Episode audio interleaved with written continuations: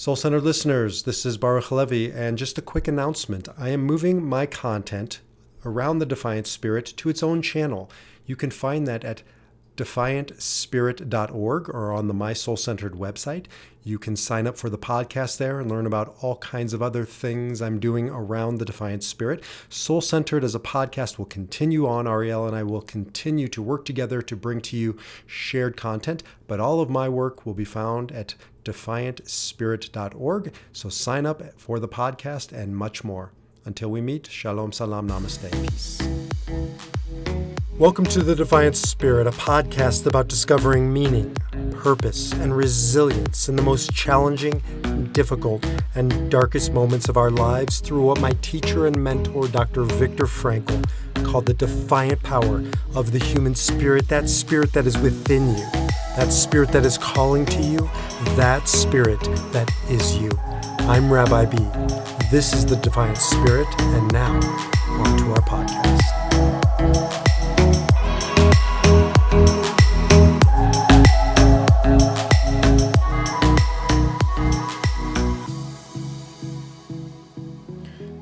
Welcome back to the Defiant Spirit. I'm Baruch Halevi B, and I am your guide into this important conversation about the defiant power of your spirit, taken from the work and life example of Dr. Viktor Frankl, synthesized with Kabbalah, Jewish mysticism, brought to life by the Enneagram, and infused with all kinds of great spiritual, motivational, psychological practice development out there. Um, I don't care where it comes from. I care is it good? Does it work? And um, does it allow me to live the defiant power of my spirit and your spirit. And that's what I'm going to keep sharing with you. So if you are listening to this on the Soul Centered podcast, now is your time to jump over and subscribe to the Defiant Spirit podcast. Soul Centered podcast is um, all things that Ariel and I are doing together, as well as some of her um, personal and um, passion adventures that she's developing, like Divine Origins and other things. And I'm, you know, just create so much content that I wanted in my own channel, not to kind of uh, clog up the Soul Center channel with uh, mixed messages and just create one stop shop for anybody looking for my work in the Defiant Spirit over at the Defiant Spirit. So you can get it on our website under the podcast page. You can get it on all of the major platforms where you listen. But now's your chance because I'm not going to keep uploading to the Soul Centered podcast. So make sure you sign up for both or pick which one you want, but we're not going to just keep putting them all in one place. So if you stop seeing the Defiant Spirit on the Soul Centered feed, it's not because it's not being created, it's because it's over at uh, its own podcast. Um, I, this is going to be a shorter podcast. I've really committed to experimenting and exploring all forms. So there's, you know, little short, what I call nuggets, um, just little insights. There's um, long form, there's interviews, and there's kind of a standard practice around 30 minutes. I a lot of my podcasts, and that's where I usually end up. But I'm going to be playing with um, all kinds. I'd love to hear your feedback, so shoot me an email at b at mysoulcenter.org, and um, we'll just keep evolving this important conversation. I want to talk briefly about fear. This is not a brief conversation. Um, we're going to be having this conversation all the time because in my work on my journey, I have seen that this is probably the single most responsible issue in our life for misery, for destruction. If there's a hell, I don't know. I'll let you know when I get to the other side.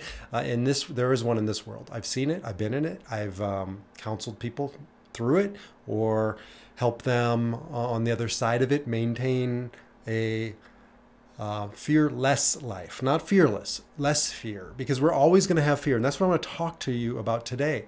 You know, if we have these goals, these these bars to strive towards that are impossible, then we constantly live our lives feeling like failures, feeling like we're not enough, asking ourselves, what's wrong with me? If everybody else um, is is everybody else living, you know, a fearless life? Nobody's living a fearless life. I don't care what kind of warrior you are. I don't care what kind of master you are in your respective place in life, field in life, passions in life. Uh, there's just no way around it. Anybody who says they're not afraid is either lying or they're not living big enough because I'm terrified, not of dying. I mean, there are moments when it really does hit me like a ton of bricks. This thing is real, uh, and I'm going to have to face it. But that doesn't scare me more often than not. What scares me is the thought of leaving my family unprepared, the thought of leaving them with um, with things undone, with with words unspoken, with gifts un ungiven. Well, doesn't really sound right, but you know what I mean. And that that does, that should bring me fear because that fear, if harnessed, if not paralyzing, can become an asset, can become an ally, can become a part of my arsenal. And Dr. Frankl talks a lot about um, having an arsenal. Um, one of the, he calls it a weapon uh, in this arsenal, he says, as a weapon of the soul is humor, as an example. But lots of things go in this. It's really the noetic chest or tool chest, I think he also calls it. The noetic is the spiritual. Well, another conversation for another time, but we don't usually think of some of these things as spiritual. But if, um, well, fear is definitely in the realm of spirit. And in many ways, I would say is something that um, crushes spirit. In, in the Kabbalah, it's described when the Israelites are in the wandering in, not wandering, when they're enslaved in Egypt, they are crushed. And it says, because of avodah kasha the v'kotzer ruach, and the backbreaking work. Um, but that wasn't really the reason why they were crushed. Kotzer ruach means that their ruach, their spirit, it's another name for soul in uh, Kabbalah, Ruach, is um, is is cut off.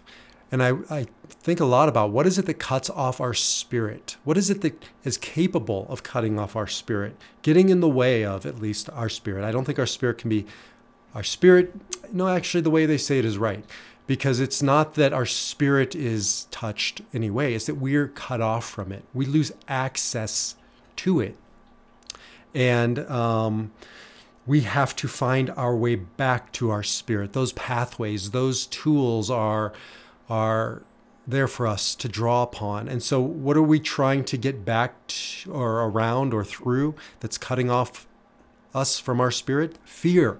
Fear really is an adversary of the spirit or of us in connection to our spirit. And we have to stand guard against our fear. We have to confront our fear, but we also have to have realistic, honest expectations of what will be with fear. You will never get rid of fear. I don't I haven't met that person. Maybe they live on a mountaintop and meditate and transcend their fears, but that's not the world I live in, or you live in, or anybody I've ever met lives in. And in this world, um, there has to be fears. Now, again, it doesn't mean you're dominated by those fears. That's the work of the defiant power of the human spirit. And when we access that defiant power, we can transcend our fears. Or, as the author Liz Gilbert, Elizabeth Gilbert, says in her book Big Magic, we can put fear in the back seat. I want to just read to you this paragraph and thank you, Nancy, for reminding me that um, I had recorded this and then I lost it I re recorded it as a video, uh, but I wanted to put it back here in the archive of the Defiant Spirit. So thanks, Nan. Dearest Fear, writes Liz Gilbert, creativity and I are about to go on a road trip together. I love that imagery. I understand you'll be joining us because you always do. I acknowledge that you believe you have an important job to do in my life and that you take your job seriously. Apparently, your job is to induce complete panic whenever I'm about to do anything interesting. And may I say, you are superb at your job. So by all means, keep doing your job if you feel you must. But I will also be doing my job on this road trip, which is to work hard and stay focused. And creativity will be doing its job, which is to remain stimulating and, expi- and inspiring. There's plenty of room in this vehicle for all of us, so make yourself at home, but understand this. Creativity and I are the only ones who will be making any decisions along the way. I recognize and respect that you are a part of this family, and so I will never exclude you from our activities, but still, your suggestions will never be followed. You're allowed to have a seat and you are allowed to have a choice, but you are not allowed to have a vote. You are not allowed to touch the roadmaps. You're not allowed to suggest detours. You're not allowed to fiddle with the temperature. Dude, you're not even allowed to touch the radio. But above all else, my dear old friend, familiar friend, you are absolutely forbidden to drive. Isn't that a great passage? I love that passage. Liz is a great um, author and um, really, truly remarkable human being. So read um, Big Magic, but this is so important and I think such a good way to think about how we live with fear. It's it's reminiscent of one of my favorite passages on on anger, but it could just be applied to fear as well. What by um, oh I just blanked on it. Great Kabbalist, great mystic. Um, he said, "I keep anger in my I conquered anger a long time ago, and now I keep it in my pocket. That way, it is there in case I need it." And I would say the same is true with fear. I don't want to be uh, I don't want fear to go away. I want to put it in its proper place, to put it in the back seat, to not allow it to drive my bus, um, to not allow it to have a, frankly, a vote or certainly not a veto, to not allow not allowed to um, cause any detours or you know change my my destination. But there, just softly whispering that you know you might want to check the engine oil level. I had this um, in the middle of the night the other night. I just like woke up and thought, I haven't checked my engine oil in a really long time. And I went, and sure enough, it was like at 30%. It wasn't like deadly or, you know, necessarily dangerous, but there was fear, like kind of doing her job in the back seat, just saying, you know, before you go on that road trip, literally check the engine oil or, you know, check the tire pressure you can say that's not fear. I would say it is fear. I would just say it's, you know, we, the problem is we have one word and we use it for everything, but it wasn't anxiety. It's not this nagging version of fear. It, there certainly wasn't paralyzing. It was just a conscientiousness, an awareness. But again, I do believe it's coming from fear. I don't believe fear is to be gotten rid of or can be gotten rid of. It's about harnessing it, using it, and not be used by it right? As I always talk about Viktor Frankl's kind of thesis, is that when we stop choosing, when we stop responding, we have lost our way. And when we have um, remembered that our power to choose, our power to respond is our only true power, we have found our way. And so it isn't about having fear or not having fear. It's do we react to the fear or do we respond not to the fear, but because of the fear? using the fear to further our road trip, to further our life, to check the engine oil, to um, cross our T's and dot our I's in this lifetime, you know, to, to make sure that um, we are fulfilling our responsibilities. And part of that responsibility is to confront our fear, to deal with our fears, to own our fears, to master our fears, to not be um, dominated or dictated to by our fears. And so we're going to just keep this conversation of fear going because, again, if you're feeling it in all of its myriad of forms, you're not alone. Uh, everybody is feeling it right now in some way, shape, or form pandemic, economy, social, political up, un, upheaval, um, unrest, um, you know, all kinds of geopolitical things going on, the environment. I mean, the list goes on. And those are just kind of macro. Then there are all the micro, which aren't micro to you, you know, your relationships, your your your health, your loved one's health. I mean, the list goes on. And if you're not feeling fear, then you're probably not above ground. And if you are above ground, then you're probably feeling fear, but you don't have to be stifled or stymied or um, dictated to by that fear. You can start to use it and not be used by it. That's the work of the defiant spirit. Something I'm offering right now is um, Defy Your Enneagram, which is the Enneagram assessment, a personalized 22 page report, and a roadmap for understanding the way your fear and many other attributes present, because they don't present the same in all of us. There are nine basic types of energy or personalities, you have one of them, but then there are three subtypes in each. So really, you have one of 27, and then you have access to all of them to, de- to varying degrees. And so it's really a roadmap of where does your fear show up? How does it manifest? As an aside, mine is more of a control issue. When I feel out of control, I can feel fear creep in. For and I'm an Enneagram 8. An Enneagram 9, on the other hand, will feel more fear around conflict. I don't feel fear around conflict. I feel fear around conflict uh, as it relates to me my being out of control. But a nine will feel fear or tend to feel fear around just the presentation, the possibility of conflict. And so it's about learning where your fear pokes its head out and kind of whack-a-mole, right? How to how to locate that before it pops up so that you can push it down.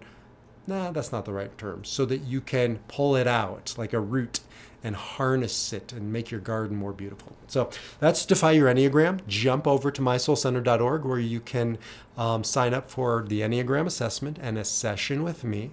And I'm also putting together a do it yourself version of that so you don't even have to deal with me. But I would love to deal with you. I would love to um, work with you. I would love to get to know you, your journey, your story, and help you move forward with purpose, with passion, and with fear. Excuse me, I'm running out of uh, voice here, so it wasn't so short after all, but hopefully this was meaningful to you. Keep checking back here. Also, check back to the Defiant Spirit, where you will get all of my thoughts and insights and um, conversations with other people on the nature of the defiant power of your spirit. Until next time, shalom, salam, namaste, and peace.